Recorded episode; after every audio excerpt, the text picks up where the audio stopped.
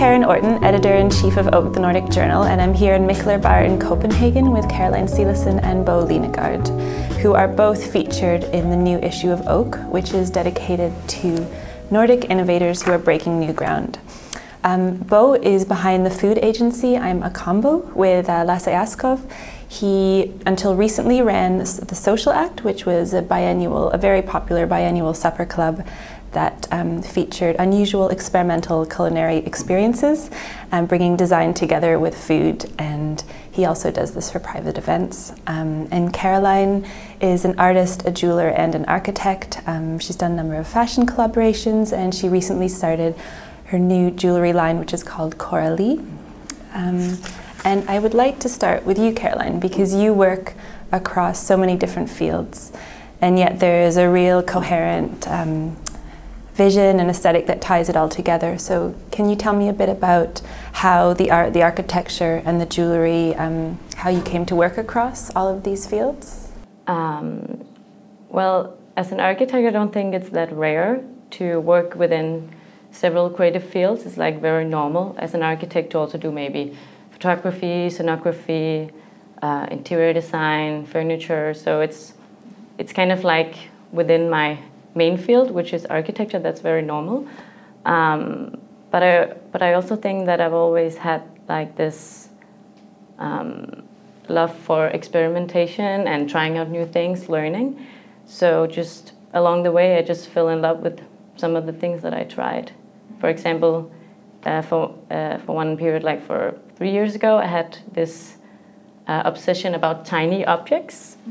Uh, I loved tiny everything, and then uh, I tried to do like tiny sculptures, and then it became jewelry. Mm-hmm. So it was kind of yeah, it's it all just interlocks in a way.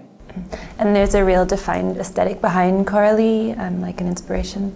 Uh, yeah, yeah. Um, well, uh, the main the main uh, inspiration is like the sea and what what uh, everything that goes or takes place under uh, sea level because you know as an architect we work above ground and I seem to know a lot about that now.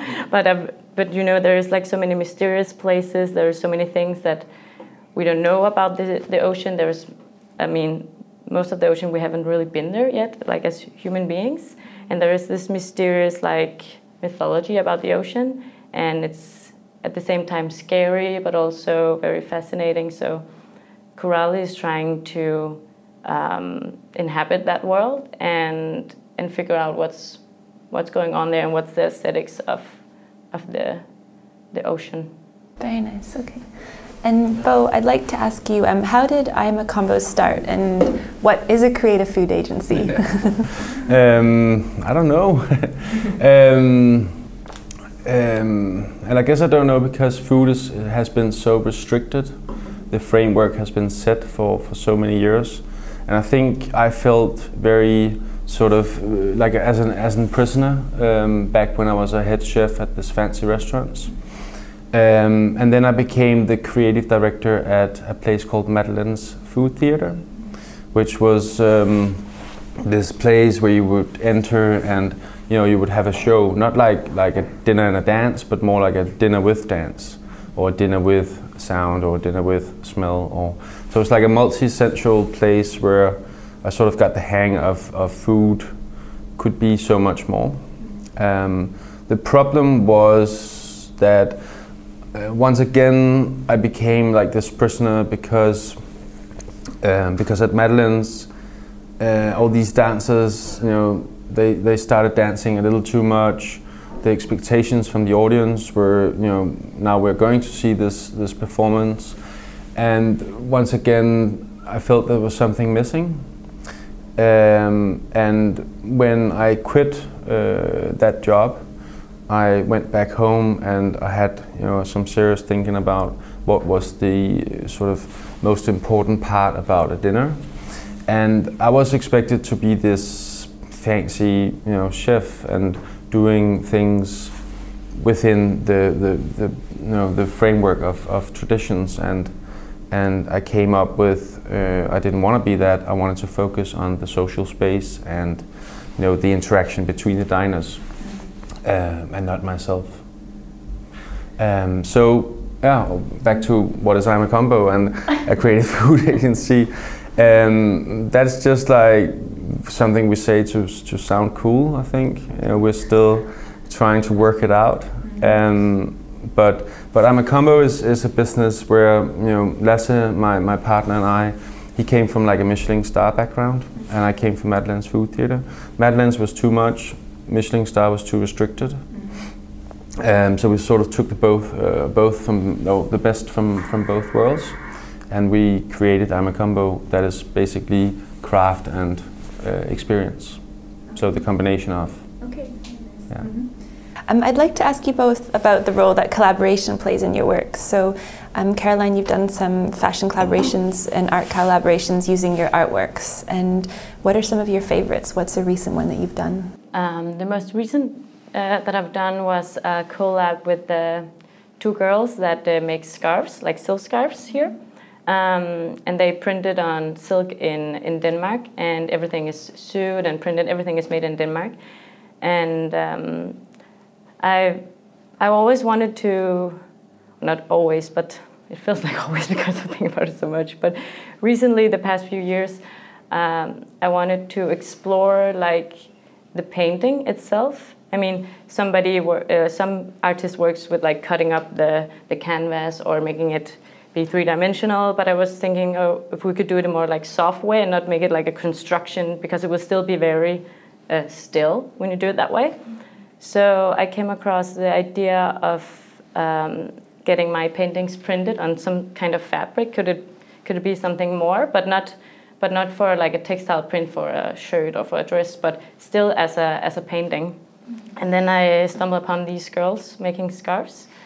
Um, so yeah, I, I painted a, a few a small series of paintings with inspiration from uh, my family's country house in Vejby. Um, and then we tried to print it on different kind of silk and, and experimented with the with the size, mm-hmm. which was really it was really fun process. Uh, first of all, to like see your painting now on silk on a wall frame, there was like a completely different vibe to it. Also, it feels like more relaxed, not that. I mean, you know, sometimes when there's a painting, people don't even, don't even want to touch it, or they're like a little bit afraid of it. Mm-hmm. Uh, but this was uh, was so much more relaxed and not so uh, so uptight. And and also that I had to like the first um, the first uh, paintings I did then I just painted it like like a picture. Mm-hmm. but then when I saw them on silk then I began to think of oh that what does it even mean? Like how can you fold it? And what does it mean what shows and which colors get together? Mm-hmm. so I kind of like had to make a system like it, it both had to be uh, a painting with a with a motive but also when you folded it, it shouldn't be like too crazy with all colors together. It should be, still be kind of uh, tasteful. So that was really funny to think of the of a painting that you can fold while you uh, paint it. Mm-hmm. So that's that's one of the the funny things that you that you stumble upon things that you didn't know that you were going to do, and it and it uh, challenged you to think of what you already do in a, in another way. But you enjoy that challenge. Yeah, yeah, I enjoy that challenge, and also it's funny because I'm not gonna I'm not gonna do silk scarves in the future. So it's also funny to learn a different process or mm-hmm. learn something about another creative field that that gives you a new uh, side or a new give you a new eye on, on the things that you already do. Yeah, I completely agree. I think uh, what you're saying is is is exactly what I'm um, I was talking about before. Um, you know the, the the collaborations sort of were not meant to be like as a chef you're not meant to do stuff like that you mean like in the art world you can do anything, right? Uh, and that that was what I was trying to explain before. Um, that that food is so restricted. It's been like a plate, almost like the frame. Mm. Now you're like bending like your, your works and, and painting while you do it, um, and that's pretty much the same that we do with our collaborations. It's just not allowed in a way. Um, but it's the best uh, best experience, like the you know being on you know in deep water, not knowing you know where where you'll end up, and also um, what you were saying about you know learning new processes is super inspiring. Um, and what we are doing right now is is uh, a collaboration with a uh, French artist called Atma, and he's basically this very gifted graphic designer, former street artist, you know, that kind of guy. Um, but he's also a great friend, And the collaborations also for us sometimes brings friends together, um, which I think is the second most uh, important part about this process. Mm-hmm. Um, so we've made this collaboration called Friendship and Craftsmanship, which is uh, now you know it's, it's just uh, like a, a, coffee tin mm-hmm. that we're making, but it's it's still like just this collaboration, learning how to to print on new materials, learning for me how to sort of how can we put food into this, how can we serve it, how can we use it, and which combinations can we you know add to this uh, object. Mm-hmm. What about when you work with private clients and do an event? Does the client dictate the experience, or do you tailor it to them? Um, that varies, but most of our clients they they know that they can't really dictate mm-hmm. too much, you know. But but then when that is said, obviously their product will dictate something um, because um, you know we need to sort of take that in uh, as inspiration as uh, and the most important part of the sort of design. Mm-hmm. Um, but then when that is interpreted into food, you know, it completely changes. So. Um, and we probably lose them on the way. So you know the end result we can sort of manipulate. Always, always lose them. exactly. You know the first two meetings they're going hard. So I think there's a there's a huge difference between what you were talking about, like the scarf and, and my coffee tin.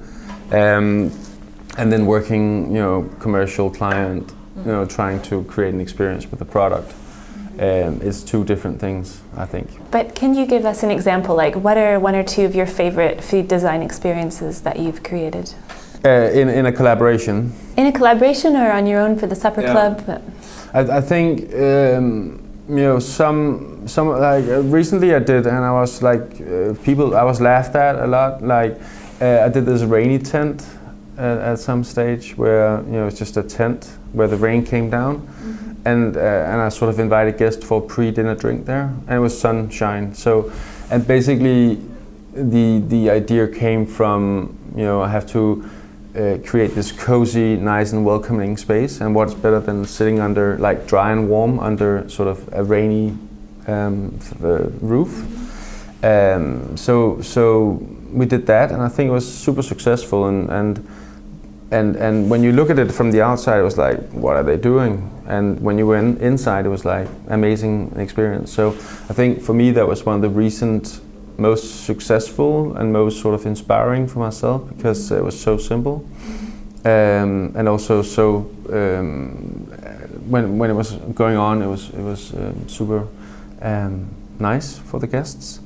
Um, and then we've done all to like edible grass on a wall inspired by you know grazing cows and sort of m- more like a more like a statement you know how you know how is it that food needs to be so complicated uh, when when when uh, cows are just grazing raw grass you know digesting it. And people like you know they have all from like eating disorders to um, you know, to snobbish uh, reactions, and they, you know, there's so much going on around a table with all the diners that it, it became or it becomes extremely complicated. Mm-hmm. That's very interesting. So you would ask people to eat the grass off the wall? Yeah, just lick it off, like you know, and it was just like, and I think the experience, like the, the, the great part about that design was that uh, what I was saying before with the combination of craft and, and experience because it's super hard to turn grass into a spray paint, right? Mm-hmm. Without you know adding things that you can't eat, and it's also super hard to get it up there. Um, and that's that's the craft, that's the upbringing, that's what we've learned throughout the years working hard in the kitchen, and then the experience part was exactly you know licking it off and, and how you know that vibe that that sort of created. Mm-hmm. Um, and what are you doing now? You've stopped the biannual supper club. Yeah. Do you have a, a plan for what's next? Um, f- first, firstly, we, we stopped the, the social act because you know the, the, the, the track was so deep that the creative process was narrowing in. Mm-hmm. Um, it was it was successful, and I think it was great for, for us as sort of a catalyst to to create new designs like to keep on like i guess you also know like you have to keep up pr- uh, pr- producing ideas and and sometimes it's nice to have a deadline that's not your own so so the social act was brilliant for us as a deadline Um, it was brilliant to have it so that we were forced to, to work, basically, to create new things. But, but after 18 editions, uh, we also felt very sort of um, restricted because we were sitting down there and we are trying to, to move out and, and do new things. So instead of just waiting for a new genius idea, um, we just finished it and are hoping that you know some idea will come up okay. at some stage. And Caroline, where do you see your practice um, going and intersecting? You're graduating this year in architecture, and you have the architecture, the art, and the jewellery. Where would you like them to intersect um, in the future? Well, my um, the master that I'm doing now is in is in art and architecture. So we work. Well, right now I'm also working like how how art and architecture intersect, both like in the in the mindset, like how you how you think of it, and in the creation process, a bit also like what Bo talked about before. Like there's uh, maybe in if you do a collaboration, or also just like as you said, in art you can you can do more. You don't have like the same limitations, and that's also the same with architecture because we have a program, we have a user, we have a specific site with specific rules. There is a city uh, overall uh, guidelines that you have to follow. There are so many restrictions, um, but as an artist, you have more free space, and and there's more room to be intuitive in a way, like that there can be uh, serendipity. There is um, space for um, finding something that you didn't know that you were looking for. And that can sometimes add something slightly odd or interesting uh, in a way. So that's in that sense, I'm trying to to get art more into the, the creation process and the mindset about architecture to to make slightly odd things that you haven't seen before without making like one funny idea or one trying to make like the, the, the new great something, but just for slight slight changes mm-hmm. that along the road hopefully will will evolve and, and make something new. Um, and you can say that uh, Coralie, the, the jewelry, I work with them as as tiny sculptures. So whatever, if I, I mean, if I make an architectural conceptual model and I find there would be maybe a corner or something that's interesting in that, but it's not useful for for the, the project that I'm doing, then I will just keep it in this kind of big library. And then they can all like feed from each other and influence. Um, so hopefully I, at some point, I'll be able to do all three things. Yeah. Um, Bo, do you feel that you've benefited from this ongoing fascination with Nordic food that's happened in the last 10 years here? yeah, yeah. Obviously, we all have, and I think what we're doing right now is, you know, why is a chef sitting here, and I guess that's a result of this 10 years of success in, in Danish food culture. Um, so, so obviously, yes, I have. Um, it's also become easier to work abroad. You know, if, if you're Danish, you're like cool.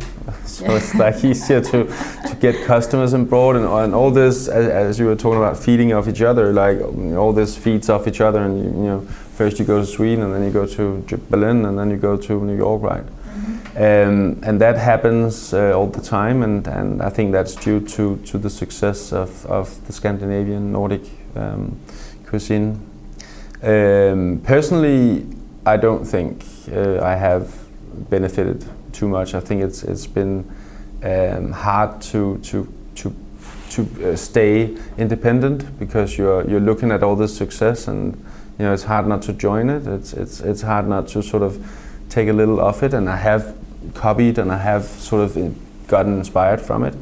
Uh, but I've really really spent a lot of effort not um, doing that and I think that's been probably you know not so good for me uh, as a as a creator. Um, yeah, so so it's it's a it's a bit of both in a, in a way. Mm-hmm. Um, with both of you, you have quite an experimental, free spirited approach. Do you think that that is part of your own individual way of working, or do you feel like you fit within a wider attitude and approach of within Copenhagen and in the Nordic region? Well, I don't know so much about, about food, so I'll start within architecture. Um, but I mean, everybody knows that Scandinavian has like this very minimalistic, very um, tactile perception. Um, yeah, this eye for detail. So there is kind of like um, a way to do things. Uh, but that's that might be more like in the traditional way of thinking. I, I think there is a wave coming now that that opens up for more uh, experimentation with shape and form, and also like uh, hybrid uh, programming, like um, putting together uh, building programs into one one building. And I think we're beginning to experiment with a lot of uh, not so Danish, not so Scandinavian design, and not everything has to be super uh, rigid and like straight lines. I also see more curves. I mean, for myself, I love curves and like soft lines, and I can see at architecture school that maybe there's two of us, not so many, but but I mean, but I but I see uh, I see more acceptance, and I see more like for the six years that I've been at school now, like the the teachers also begin to to see it and, and understand it because like at school it's like very old school and everybody looking back at the the 20s and uh, uh, Mies van der Rohe and all those guys. So I feel slowly there we're getting there, but um, but still, I mean, like for for example, with jewelry, there's a very like strict and simple line, and as you said, I'm not I, I'm I'm not saying that I'm doing something completely different. I also feed from that in a way with Coralie. I mean, I can see that it's not the most crazy jewelry that I'm doing, but at the same time, I'm trying to to find uh, another another shapes, another mindset and concepts from the the sea theme that I told about earlier, mm-hmm. and trying to combine them. So I don't think that you have to break out. I mean, it's also okay to to accept that you you're coming from somewhere, uh, but still keep on challenging it. That sounds great. Yeah. Um, I was listening so hard, so I actually forgot the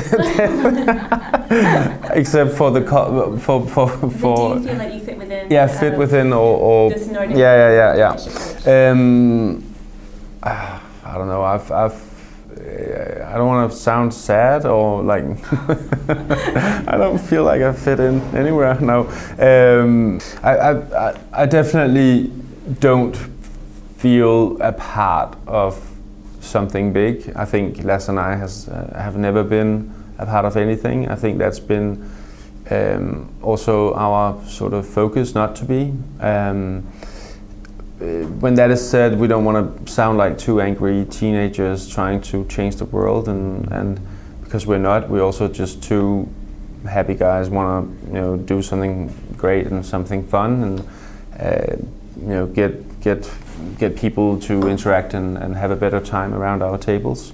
So sometimes it's not this um, super complicated process and uh, whether we're part of something bigger or not.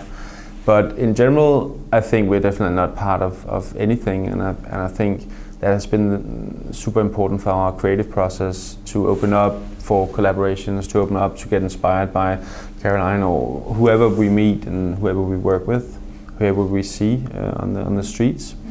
Um, and when doing that, you always make some you know some some some changes around you and, and separate yourself from you know from what's out there. Mm-hmm.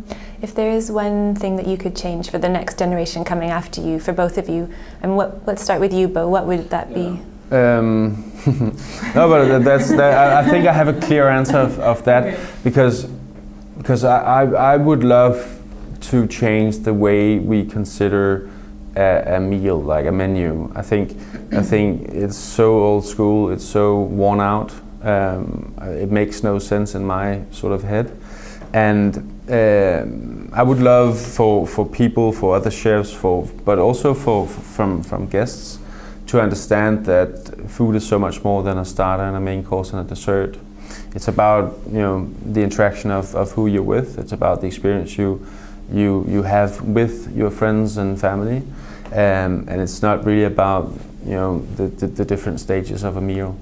Um, so I think we should more look at it like as you know um, sort of like what what what what what what do you need to put into a meal in the in the beginning okay you need to do something interactive you need to do something surprising you need to do something that will get people together, you know, because we all know that sometimes you don't feel that good and you need some help to start the conversation or what. Um, but then you need, like, maybe you need something tasty, something comforting. You need to sort of um, re, uh, you need to, to, to make some food that that people will enjoy and feel satisfied with and and uh, they know maybe like comfort food and stuff like that. And then you need to do something fun as well. And I think that can be sort of uh, for me like that's what I'm trying to say uh, and but it could be anything. And then mobility I think is, a, is another part of the meal. It's super static. Like you, you always sit at a table. You always you know you have these uh, sort of rules in your head going on. You need to pour some wine for Caroline. You need to like sit properly and get your back straight, and you need to. And I think that part of it also needs uh, to be challenged. Okay. Um, and Caroline, what would you say is one thing that you could change? Um, I, was, I agree a lot with the Bo. Mm-hmm. Like, um, for example, it sounds like you talk about, about uh, the, the rituals of eating, like and the rituals of what's in a plate and uh, on a menu. Mm. And I feel maybe it's a bit the same way with architecture because we have like this strong tradition of uh, building techniques and how to program a building. And like, for example, if I am to draw a kitchen, I will have like these standard idea of okay, how where should the uh, where should the oven be uh, compared to the sink and all these kind of uh, like um, social uh, patterns or like uh, movement patterns that you that you uh, that you've learned as an architect, and I think it would be a, a good way to a, a, good thing would be to try to challenge that and say, okay, maybe in an apartment you don't need to have like these three room programs, but you can but you can open it open them up, intersect them, and think maybe it's not that bad that that the kitchen is right next to the bedroom or whatever or it doesn't have to be like four walls. It could be two walls or a fragment of a wall. It doesn't doesn't have to be in the same way and and and, and maybe make room for new ways of uh, moving patterns and and a new yeah constellations of, of rooms put together. Um, for example there is this um, uh, there is this house. What's it called uh, house in a plum grove, I think it's called, in Japan, in Tokyo, where um, the architect ha- it's it's a one family house, but the architect ha- haven't put uh, any like specific program into what room. It's more like there is one movement or one ritual for each room. So this room is for the ritual of tea or the ritual of sitting or like it's it's not about it's it's a living room or it's a dining room or bathroom. It's more like you have one act in each room, and I think that's I'm not sure if it's um, working. I haven't I haven't been there, but uh, but it's an interesting way of thinking hmm. uh, how to create space. That's interesting. Yeah. So it's a bit a bit of the same in a way, but just in, yeah, in two different sure. fields. Mm, a good correlation, yeah. And last question: um, If you could give your younger self one piece of advice, what would that be? oh, yeah. Um, uh, uh, behave well. no, I don't know. Be nice to people. yeah. Something that would help you now. You feel yeah, like you would. Yeah, but it's, like it's a super know. difficult question because being like different, trying to seek new ways, and and mm. uh, it's it's not necessarily nice. Like not always like a nice way of living. Um, it's it's a great way of living as well. And and but I don't think I would tell my son to do it. I think I would no. tell him to you be nice. Saying and, no. Yeah, exactly. Consider um, whenever you say yes to things. exactly. Yeah, I think that's a great point. Mm. Yeah, stay stay you know stay true and and consider when you say yes. I think yeah. because sometimes you end up working with like for a collaboration or something that you end up doing something completely different. Yeah. I mean, actually, not sometimes, most times. Most times, because right now we're just sitting and pointing out all the great things that we learned, but that's like only like a tiny part of it. I mean, there's you also have to. It's not like a straight straight way to no, to learning. You have to go all these different roads. So maybe sometimes but I think, uh, sorry to interrupt, but I think your point before about you're talking about this, um, you know, underwater thing and, and doing something new, and I think doing new is, is very, you know, you, you, gain so much from from experiencing also the collaborations and learning new things. So I think, you know, you shouldn't be afraid to sort of do things, and, mm. and even if it costs you failure, I think it's it's worth it. Thank you. I think that's all. Thanks very much. Yeah, great.